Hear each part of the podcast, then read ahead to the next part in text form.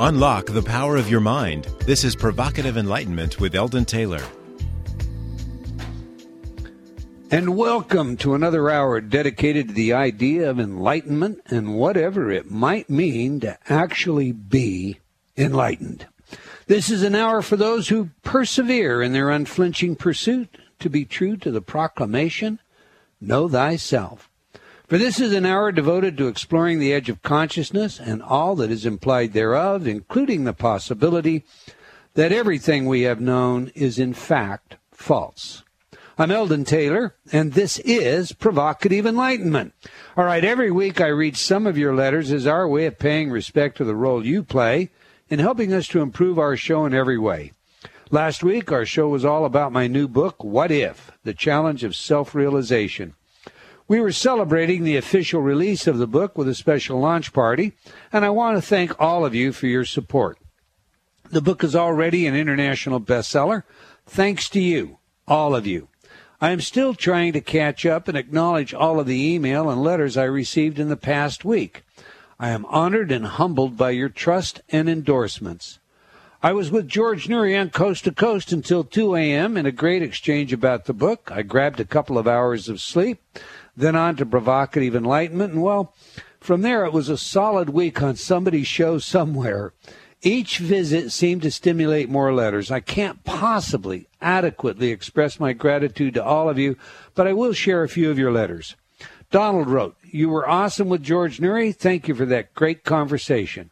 Michael wrote, Your books and writing are always on target, insightful, and inspirational. LaCree wrote, Your work is phenomenal, and I follow you and, and the Hay House gang as much as I can. Charles wrote, I downloaded your new book, and even if I cannot apply for the prize drawing, your book is a prize just in itself. It is entertaining and profound. Thank you. You know, in the country I live, one tends to seek support in oneself and needs to ask, what if, more than once? Anna wrote, Thank you very much for changing this lifetime for me.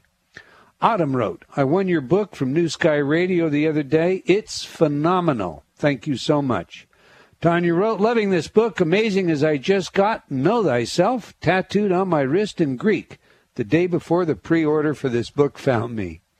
Hope wrote, Thanks, Eldon, for radiating the pursuit of clarity. Your effort is inspiring to me. Sam wrote, I had a giant breakthrough the other night about my inner thoughts.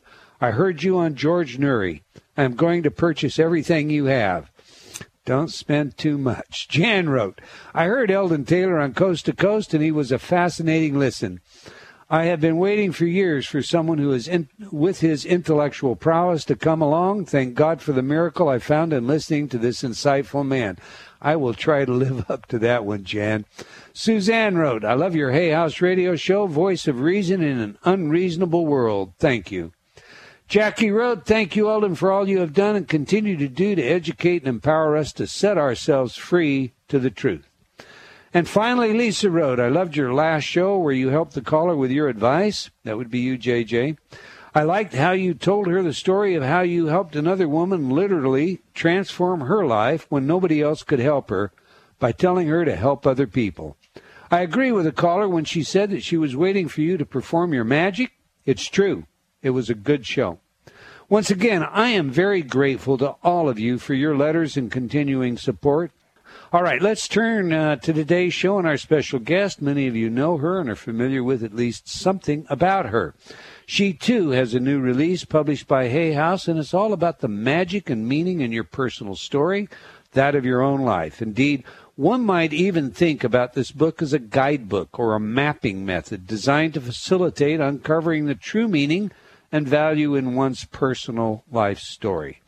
She bills herself as author, intuitive counselor, psychic medium, seminar leader, radio personality, motivational speaker, and musical recording artist. And I love her music. In her book, Remembering the Future, the reader discovers that she has not always been the rock star that she is today. Indeed, shame and pity from her own drug and alcohol abuse, dealing with the rage remaining from being raped, her confusing psychic gifts, etc., and so forth, all led her to disclose, and I quote, I saw myself as a secret contestant in the Miss Victim of the World pageant. Close quote. That said, from out of those ashes, she has soared and continues to do so with her newest book, The Map Finding the Magic and Meaning in the Story of Your Life. I'm speaking, of course, of the one and only Colette Baron Reid. Welcome to Provocative Enlightenment, Colette. Hi, thank you, Eldon. Thanks so much for having me, and congrats again on your new book. It's so exciting to see how many people are getting affected by your work. So I think it's great that we're both out there doing what we do. I do too. I love your new book. So, and congratulations on it.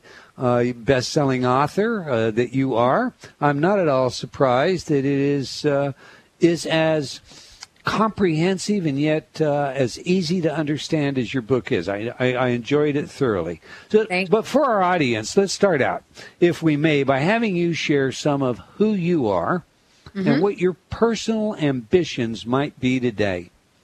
Oh, that's an interesting question. Um, so, well, it's a, it's kind of a long story about who I am. Who am I? What, what, what would you like me to say about that? Do you want to talk about how I got to where I got to? Who I am? What what do you want me to no, say? I want you to take it from where you are. from where I am today. Yeah, I mean, you know, okay. you know, uh, tell us about the Colette Baron. I mean, we all know you do readings, and everybody okay, out well, there no, listen. The um, I'm uh, today. I'm. A, I really believe I'm a product of changing my beliefs about who I have been, and what my experiences may have been may have dictated my belief system as to who I was according to my you know what happened to me i'm really a walking poster girl for change really you know how do we how we can uh, shift our belief about ourselves and what that would look like on the outside and I, today i'm really um, i'm i'm very uh, concerned i think uh, for people given the state of the world the way it is, that they not buy into ideas about their lives that may not be true. And so I, am a big believer in choosing uh, a path and, and not not being a victim. Of course, you know I was one, and I'm not today. Nor do I even see myself as having been one now from a different perspective. So the book actually um, was written as a as a means to invite people into a different manner in which they could perceive their lives from a particularly different perspective. And uh, so, what I'm excited about now, my ambition, if you will, right now, is to be able to touch people at a level that I couldn't do just writing about psychic phenomena per se. I'm talking about things that are much broader than that. I'm talking about what people's psyches, uh, rather than their psychic. Um, you know, it's not really so much about anything to do with spiritual phenomena or, or psychic work. It has to do everything with their uh, the way people view themselves.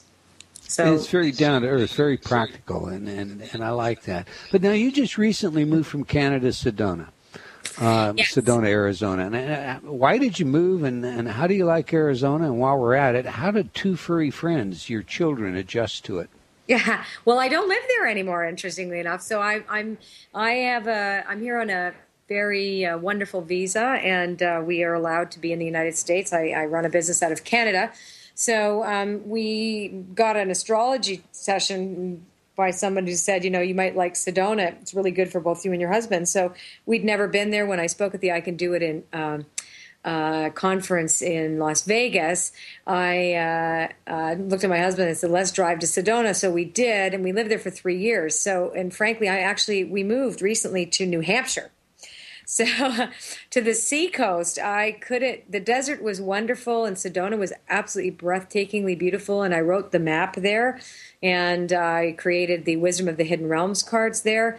But um, you know, we're East East Coast people. We're from Toronto originally, so we're really used to this kind of I don't know. It was it, we were just called out to New Hampshire. I wanted to live by the sea, and now we do for the past so two the weeks.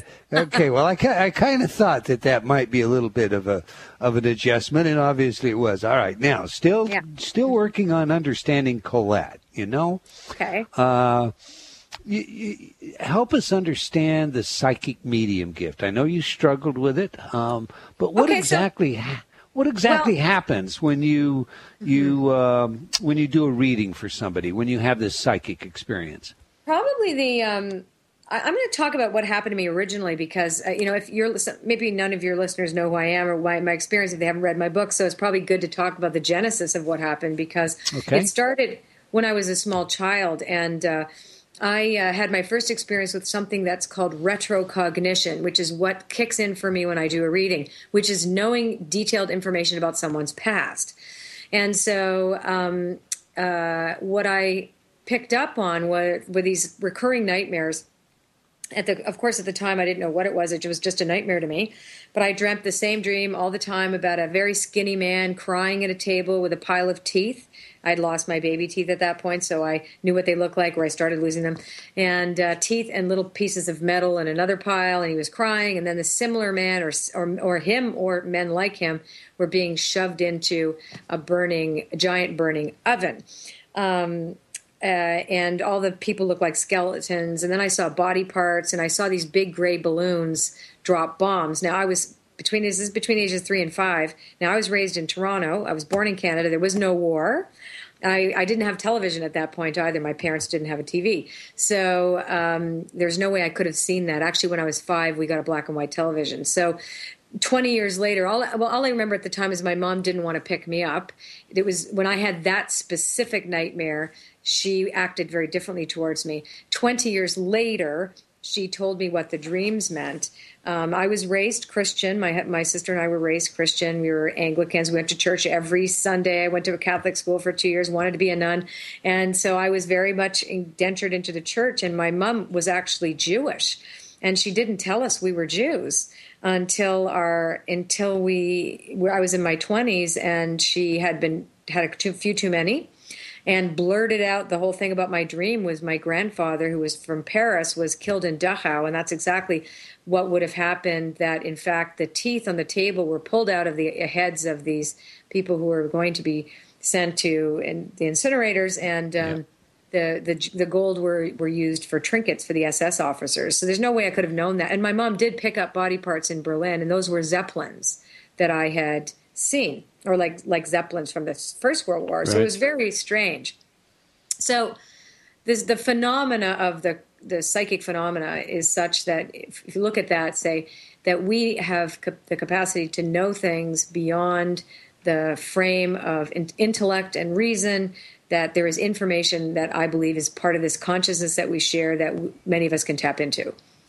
Um, All right, you, you you have a, an interesting past and you have a, a, very eclectic set of talents, Colette. So, w- what is it that you uh, that gives you the most pleasure? What is it that you do that that is the most pleasing to you?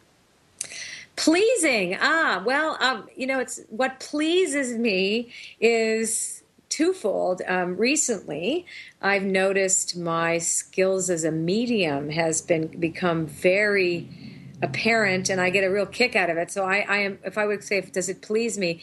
It really pleases me. First of all, that I'm fascinated by the fact that I can do it at all, and that it just reminds me that there's so much we don't know about consciousness, and it's it's whether it lives or dies. And I don't believe it dies at all now. I believe it's immortal, and the fact that I can really make an impact on people's lives, and I feel like I've had a, a second chance. So I love doing this. Um, and what really pleases me is hanging out with my husband and my two dogs. That's wonderful. All right, now you know I want to get to your book, but I, I, I, you know, I think everybody, and if everybody doesn't know, Colette has her own show on Hay House. I believe it's on Thursday, is it not? It is Thursday. Yep. Okay and she does readings on that show and, and you can all i invite you to go to the show and, and let her do the readings but uh, as opposed to approach her from her readings i wanted to get an inside look at colette and so now i'm going to ask you the tough one you're on provocative enlightenment you know that Great. these things are going to come to you right mm-hmm. uh, getting back to the psychic medium bit right. what do you say to folks that make statements like this one where were you on 9 11? The market collapse in 2008, Hurricane Katrina, earthquake in uh, Haiti, or the recent earthquake in Japan. If you can read one fortune, surely you could read some of these others. What do you say to people that have those kinds of comments? Well, I'm not a fortune teller for one thing. So, so, um, and uh, my work is my work serves the individual. So, you know, I've never been uh, interested or particularly in tune with world events. It's just not my specialty. Although I have on some radio shows predicted earthquakes, etc., just because it flies out of my mouth.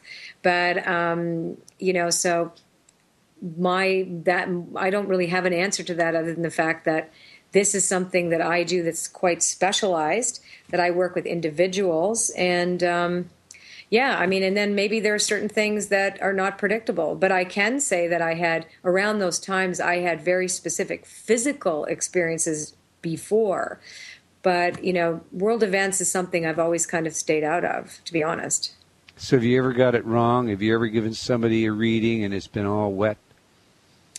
Not really. Um, have I got it wrong? I think my, my I always believe that the reading is accurate, and actually my readings are very accurate, but the interpretation of what I see may be inaccurate. So, and my readings are more about helping people make decisions, Eldon, and not I'm not a fortune telling predictive reader where I'm giving people um, that type of spin, which is one of the reasons I've I've really been reticent to talk about or to call myself a psychic until recently. I've I've only just started to own the word because of the stereotype of something. Okay, just, I'm going to have to ask you to hold that. We're coming up on a break, Colette. I know how you do that. I invite everybody to go to your web page. There are links on uh, eldontaylor.com, and and please follow those links. You're listening to Provocative Enlightenment on Hay House Radio. We're discussing the map, finding the magic and meaning in the story of your life with author Colette Reid. Uh, as I said, there are links in the chat room that'll lead you to her books, her website, etc. Do check them out. Remember the movie. We'll be right back after these words from our friends, so stay tuned.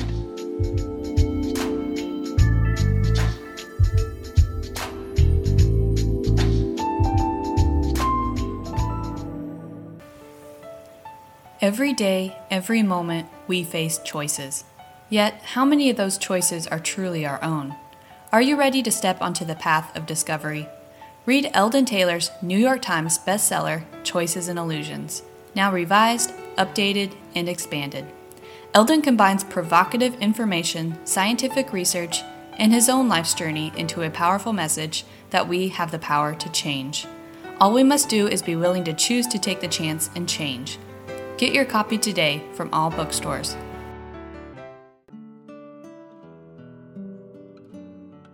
Have you talked to yourself lately? What does that inner voice say? Are you constantly hearing negative feedback? Ready for a change? Inner Talk, Eldon Taylor's patented subliminal technology, can do just that. Change your inner self talk. Turn off the negative by replacing it with positive affirmations. Inner Talk has been researched at universities such as Stanford and by governments around the world and has been proven effective at priming your self talk. Armed with a new positive outlook, you'll find everything becomes easier. From losing weight to stop smoking, giving presentations to riding horses. Learn new things to being a powerful salesperson. Choose your title for change today. Visit www.innertalk.com. That's I N N E R T A L K.com. Innertalk.com.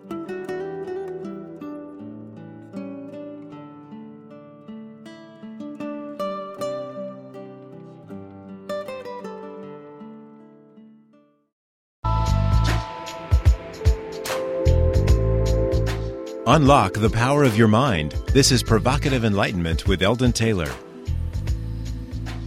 Welcome back. If you just joined us, we're discussing an excellent book, The Map Finding the Magic and Meaning in the Story of Your Life, with the ever so popular musical artist, psychic medium, and author, Colette Baron Reid.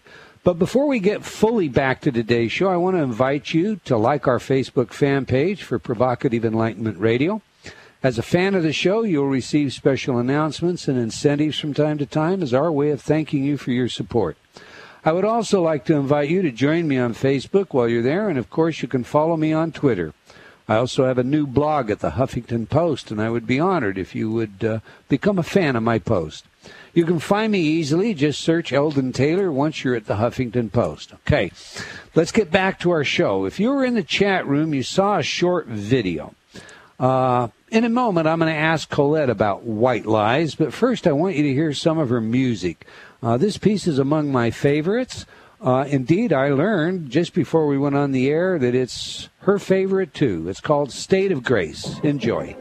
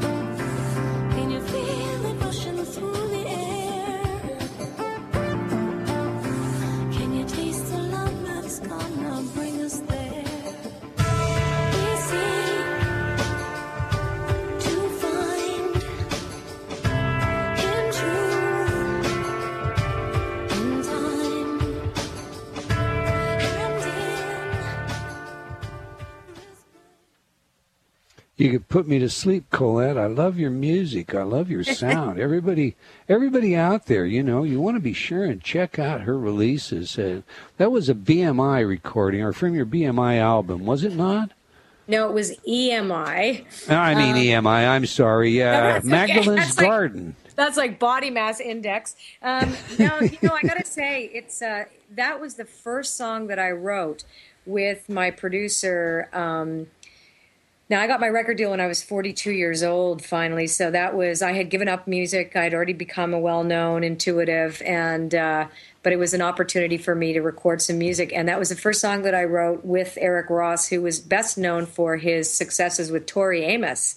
And uh, most people don't recognize my voice because I my speaking voice is very low. It's in the lower part of my register, but I have a, an almost a five octave singing range. So I'm I'm so happy you played that. Well, it's beautiful music. I love it. I, I encourage everybody to listen to your music. I miss uh, music. Not just buy your book. I mean, you know, it's quite an experience. I uh, I spent my time looking at the map, listening to your CDs and the computer while I was doing so um, because I hadn't been exposed to your music. I, I, enjoy it very much. All right, let's get to your book, The Map Finding the Magic and Meaning in the Story of Your Life. And that is, I mean, that's the book. You state in the book, quote, there's no detour around suffering and painful lessons or the distressing landscapes of our lives, close quote. Flesh that out for us, unpack it. Mm-hmm. What do you mean by that? Life sucks and then you die?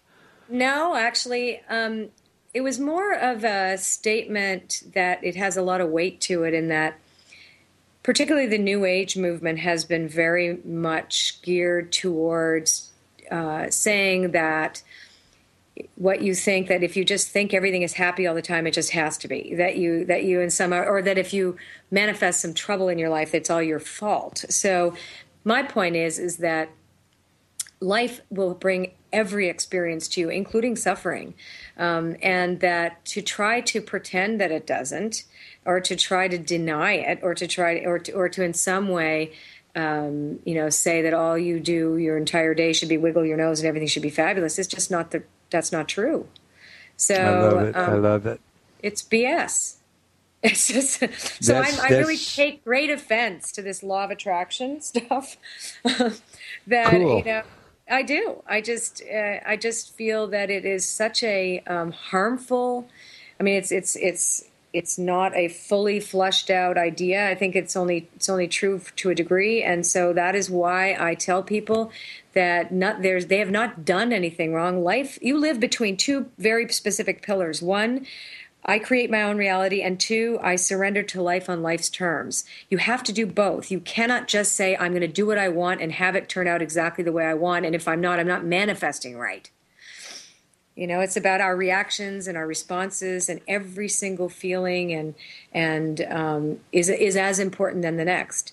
Everything is colored. If you, you can't just have one color in the world, so suffering, I fa- I feel I feel that in our darkest, most difficult, perilous moments is sometimes where the greatest treasure lies, and so to to flush it away or to push it away or to deny its impact on you denies you a fully realized experience.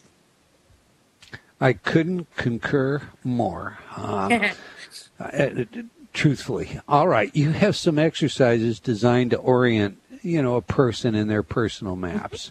Tell us about that. What what do we do? How does it work? What what should we expect to find? So the the book is really um, it, it is it provokes you or invites you to a- ask three questions where are you when are you and who are you listening to the first question when you orient yourself on your map is is where are you so what i say is that you know we assume that we live in our physical bodies in the physical environment that we live in but two people can be sitting side by side in chairs same room same scenery but one person's internal landscape is very tumultuous and stormy while the other person's is quite happy. Which environment is more powerful the one of the mind or the one of the physicality and i say it's the one of the mind so i use this if this is true then perhaps we could describe our thoughts feelings and beliefs with environmental archetypes so like uh, symbolism and then, if that is true, if we can look at it that way, then all of a sudden we become an observer. So we can say, "Where am I?" And then, what can I learn from that environment, so that you're you're less personalized all the time. The whole point of the book, of the orientation piece or the map itself, was to invite us away from this constant staring at our navels or at our mirrors using you know up till now we've all talked about the personas the archetype of the warrior the the victim the this or that. But you know, we don't really look at environment, and it's true even for our, our our lives outside you know we, we've forgotten what it's like to be connected to the environment that we inhabit physically too. So i sort of I, I take people into this place it's a series of places that you inhabit that then becomes a story that then can be shown on a map so the where are you? For example, the desert. This is a one that I, I find really interesting. Is a lot of people are saying, "Oh, you know, nothing is happening." I'm. I say, "Well, describe it." You say, "Well, I'm miserable." I say, "Well, describe that."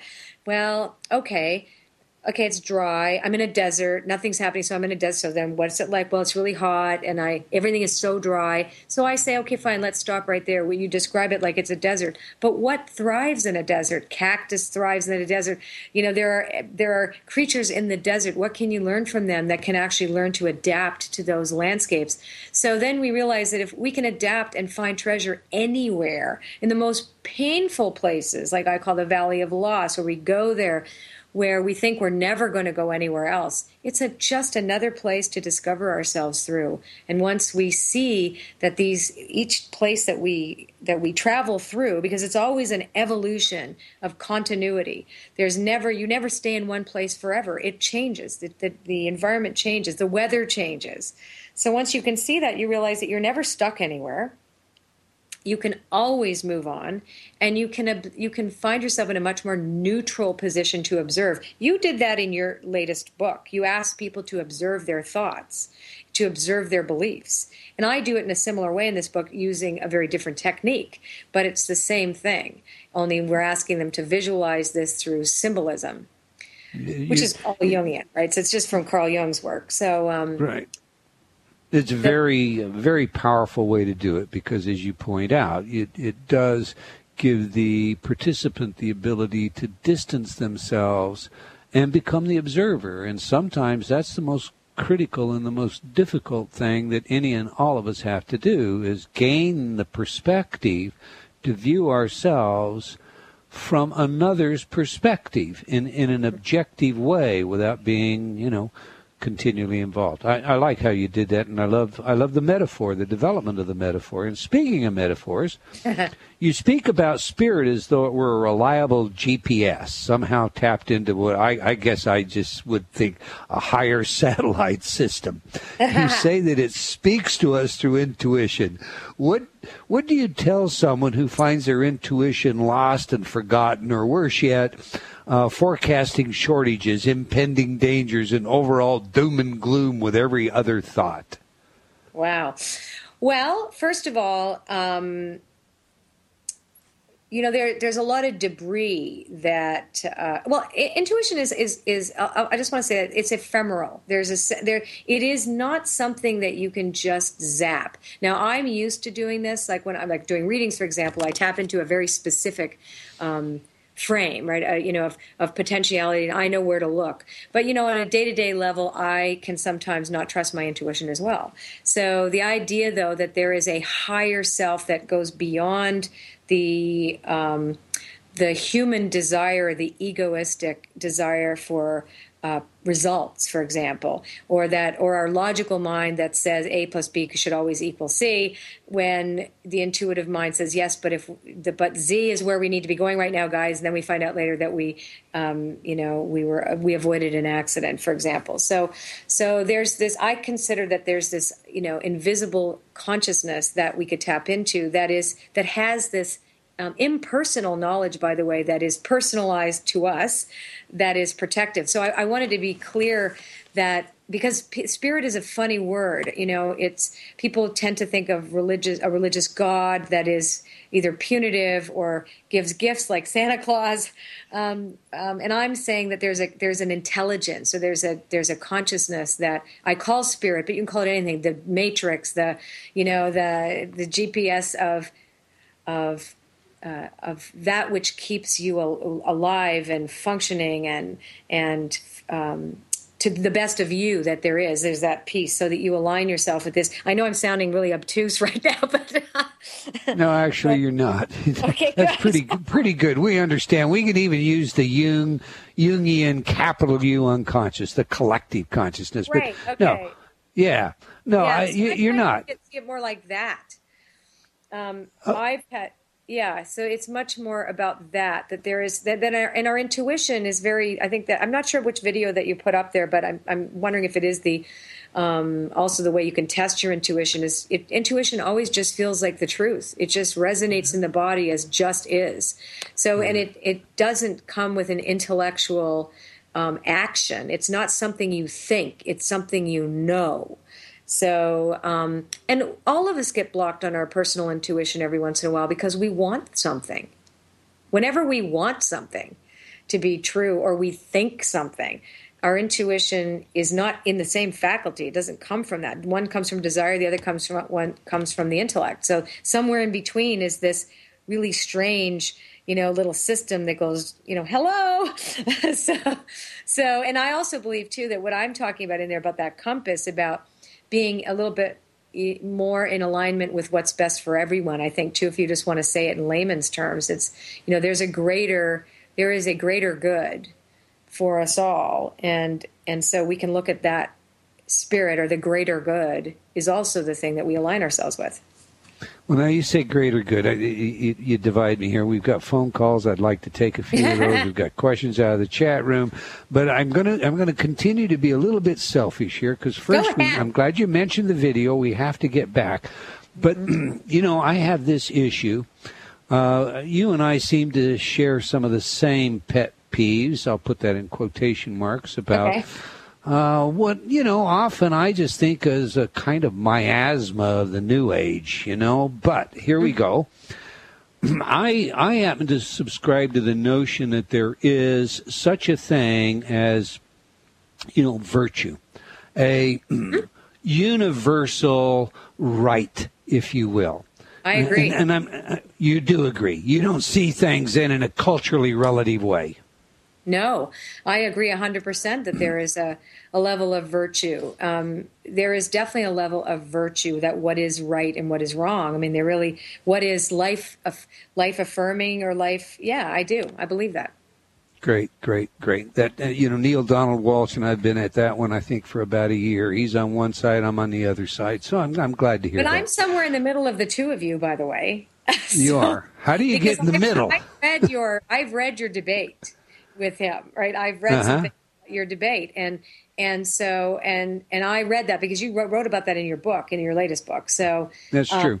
So I I found his answer to be well, I didn't agree with his answer, but I also felt that was at that section of your book where you talked about abortion, I think. So, um, or the idea of the right to life. And so, um, so I had my own opinion about that. If you want to hear it, if you want to, you want to hear that about that. Well, I, would love to, but I, am first going to take you back to your film. Okay. Uh, the film that we played in the chat room was about white, white lies, mm-hmm. little white lies. It's off of YouTube. I'm sure you remember it. Yes. So now the question is you had challenges for everyone. The question I have for you is uh, Have you ever told somebody you'd do something and you didn't do it? Absolutely. And I've also told a white lie, and I've actually told a blatant lie. Now, I've been, in, now, but, now hear me out. I've been in recovery. I'm 25 years clean and sober, working a 12 step program. So, so it has become over time abhorrent to me to lie. So it is it is it to stay sober I have to be truthful. This is what I believe and to be integrous I have to be truthful. Until I realize until somebody teaches me that my truth is not true, that is really important to me is to tell the truth. But I have in fact, and I've told I've told my husband a white lie like I didn't eat that. I didn't eat that cookie. All right, now let's let's go. I mean, from the white lie, I have to jump you to Shouldville. I love your metaphors, and you mm-hmm. and you use one called Shouldville, and yep. and for me, this is a terrific way to frame a codependent nature of how many yep. people, you know, build relationships. Divine, define, if you will, Shouldville for us, would you? Sure. So, um, the dynamic you, you you enter Shouldville when you give away your power in order to manipulate your needs from someone else when you cannot ask for your when when in fact you are afraid to ask for your needs for example and you figure well if i if i love this person then they will love me back. That's a perfect way about shouldville. So, and all, the sense of feeling indentured to another person too, or that you feel that you have to, in fact, be a certain way to please someone. People pleasers enter, uh, you know, they have their, I always say their primary residences in shouldville, right? So, um, and, uh, you know, and, and also too, when we, um, when we are not truthful about what we believe about ourselves. When we when we don't tell ourselves the truth when we're in denial we can enter into shouldville as well too when we're in denial about something. All right let's let's uh, take a phone call uh, get a question out of the chat room. I'm going to go to the chat room first. Sharon in the chat room says do you uh, have to look at your old script and understand it before you can start on a new script? If you want to change it completely Oh, that's an that's a good question. So the language is similar and different. Of course, we're talking about storytelling. The my book talks about a way for you to create an adventure story using uh, some some sometimes fairy tale archetypes and metaphors and symbols, um, so that you can create a new narrative for yourself. So I think that you know, know thyself is is that I, I love what that guy said. He he tattooed know thyself how do you change a story that you don't know and that you would not be conscious of? Um, Jung said, you know, what whatever we don't bring to consciousness seemingly comes to us as fate. So I say, knowing your experience and be, you know having an objective view of yourself is key and very important for you to recognize where you've been in order to decide or to shift a, a lens, if you will, of the story. So I've had a story before that I believed about myself as a victim. I was gang raped when I was 19. I'm a recovered addict. So I was a drug addict. All these awful things happened to me, which were all true, by the way.